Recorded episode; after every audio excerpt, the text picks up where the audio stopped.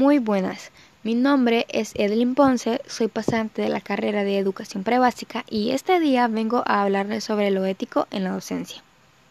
Todo ser humano desde que nace se enfrenta a diversos problemas y mientras va creciendo y desarrollando sus habilidades para pensar, reflexionar, adquirir capacidades para tomar decisiones, también surgen algunos cambios en la aptitud y actitud.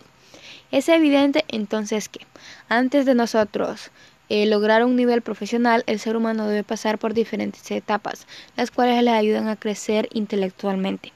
Este crecimiento está expuesto a recibir diferentes influencias. Esto puede llegar a ser positivo o negativo, todo depende del contexto en el que la persona se desenvuelva. Un docente es un líder y un inspirador. En cuanto a la búsqueda de la excelencia en la formación de sus alumnos, no solo estamos hablando de la formación de la creación de contenido para ellos, sino que también en su formación moral. Si esta persona no cuenta con el perfil para desempeñar esta importante función y trabajo, entonces su labor no se desempeñará de la mejor manera. Cualquier persona podría impartir una clase un día en alguna circunstancia, pero el dedicarse al ser el recurso humano formal con el cual otras personas puedan aprender significativamente para la vida es algo completamente diferente. Esto lleva a una gran cantidad de esfuerzo y una gran cantidad de dedicación. Un profesional de la educación debe mostrar ciertas actitudes, valores morales, cualidades éticas y aptitudes que lo diferencian de otras labores y roles, y que igualmente le ayuden a ejercer honestamente su quehacer.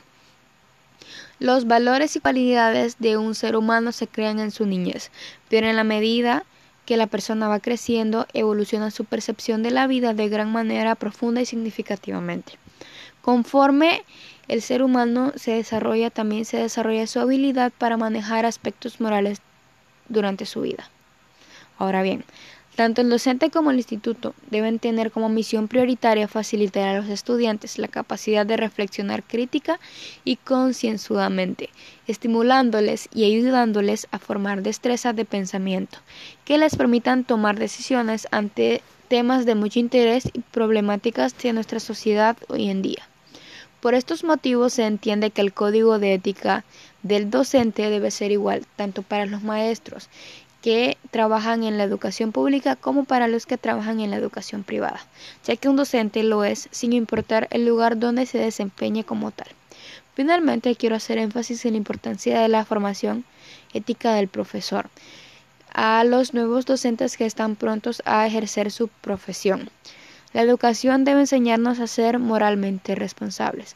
Una buena educación es el medio para alcanzar el bien y el actuar éticamente nos llevará a la mayor virtud del hombre.